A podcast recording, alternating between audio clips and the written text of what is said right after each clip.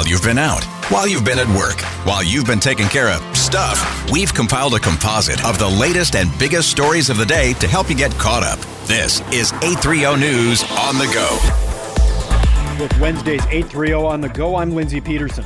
Today's stories include trying to put on a winter carnival without much winter, what to do with all of that Christmas trash, and the Vikings continue to battle the injury bug. But we begin with the weather. Much to some parents' despair, our warmer than normal temperatures continue to put a damper on traditional winter break activities. It's hard to ski with no snow and hard to skate if there's no ice. The frustration is there, but it seems like most of our residents and patrons are understanding. That's Kent Closter, Highlands Operations Supervisor, speaking with W C C O T V. Several ski hills in the area have limited hours or delayed start times because temperatures are not cold enough to make snow. In Delano, the opening of the Ice Palace has been delayed due to conditions. Managers say they're hoping for a late January start. The weather's a little delayed in Minnesota, but the forecast is promising, and we're excited for the community support. So far, there's no indication that the mild winter will have any impact on the Saint Paul Winter Carnival, which is set to start January twenty-fifth.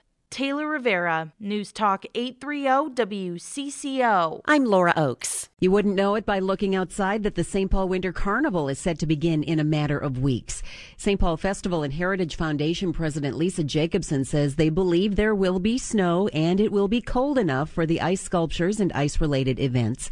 If not, she says that's okay too. In twenty twenty-three, nine out of the ten days of the Winter Carnival were bitterly cold, which kept people away. So we are thinking and hoping and believing that this kind of weather, we will have swarms of people down here in Saint Paul celebrating winter, whatever that might look like. The Saint Paul Winter Carnival kicks off January twenty-fifth. Jacobson says the schedule of events is constantly changing, so it's best to check their website at winter carnival dot com before you head to town. And rain and above freezing temperatures put a damper on outdoor skating rinks, causing delays to the start of broomball and hockey leagues. The Minneapolis Park and Recreation Board oversees forty-four rinks in twenty-two locations. Tens of thousands of people use these rinks every year. But there's a dilemma right now. No ice. Rain and everything we had the last few days doesn't help. You know, the ground's not really not frozen, and uh, we need some cold weather. How much cold weather exactly? Ten days of lows in the, you know, the teens or lower and highs in the upper twenties at the highest. And for those seeking an alternative, Park and Recs Board Director Larry Umphrey issues a warning. We do have a couple of skating rinks that are built on lakes, and I would ask people to exercise extreme caution to know that lake ice is not safe uh, right now. Ari Bergeron, News Talk eight thirty W C C O. After forty years of serving the community, a Twin Cities nonprofit is winding down its operations. Here's W C C O's Suze Jones. Perspectives in Saint Louis Park has provided a holistic approach for its residents that includes trauma-informed care, therapy, and supportive housing for mothers.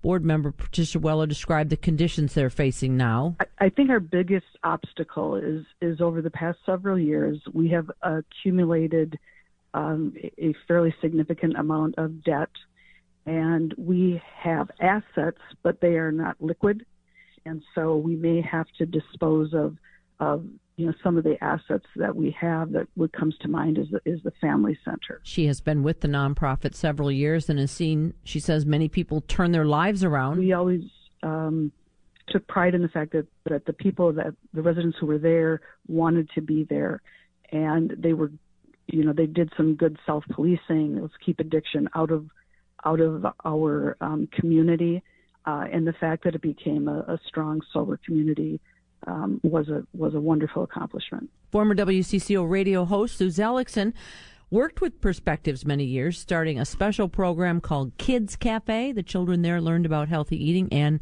manners, among other things. Hennepin County is reminding residents to mind their trash this holiday season. This time of year often brings with it a fair amount of garbage, but not all of it needs to make its way to the bin. Hennepin County's Alisa Reckinger says too often this time of year, hazardous items get thrown away. Certain batteries can really cause problems in both the trash and the recycling carts because they can interact with other things or get sparked, and then they can actually start fires. She says it's common to have things like string lights that no longer work or electronics that need to be thrown away. These items can be brought to a Hennepin County drop-off facility for proper recycling or disposal. Taylor Rivera, News Talk eight thirty W C C O. All this week, W C C O Radio is taking a look back at some of the top local news stories of twenty twenty-three.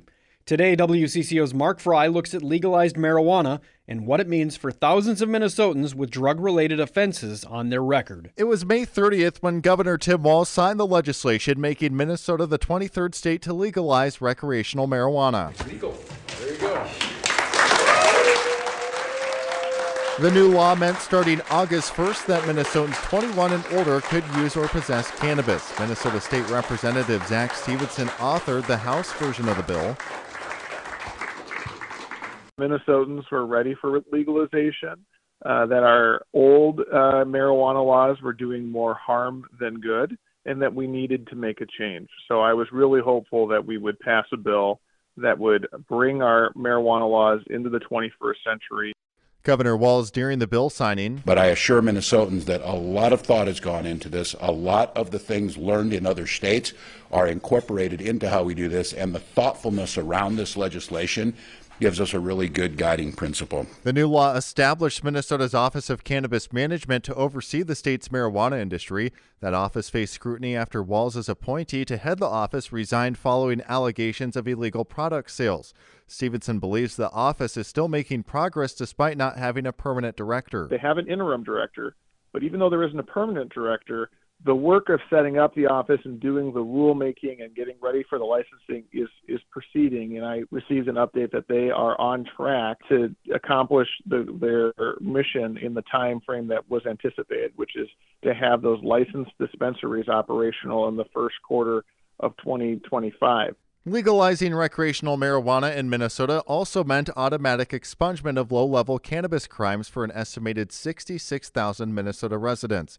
A cannabis expungement board will consider resentencing or expungement of two hundred thirty thousand felonies related to marijuana sales or possession. Having a felony uh, marijuana conviction on your record can prevent you from getting a job or getting housing. For those people, it means an opportunity for a second chance and a fresh start to get out there and, and be productive members of society and to get stable housing. It's a game changer uh, for folks. Minnesota's recreational marijuana bill is expected to see some changes in the twenty twenty-four legislative session that begins February twelfth. Mark Fry, News Talk eight thirty W C C O. Nearly five percent of adults in the United States suffer from seasonal affective disorder every year, with many of those cases more common in the Midwest. The main culprit? People often experience mood changes and symptoms that are similar to, to depression, uh, usually related to some type of internal biological clock or circadian rhythm that changes around the light differences that occur throughout the year. What are some of the symptoms we should look for? Feeling sad or having a kind of a lull or a depressed mood.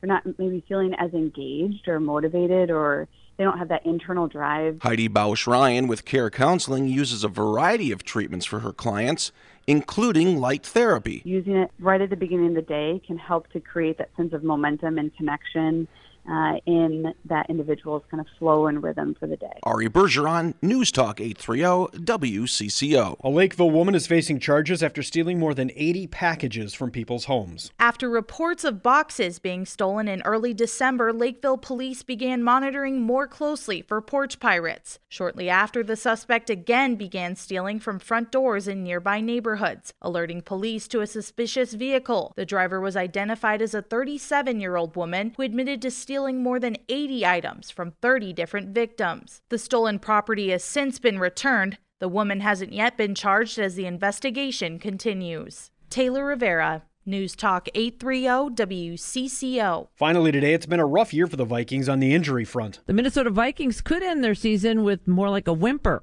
than a bang after tight end T J. Hockenson is reportedly going to be out for the season with a torn A C L.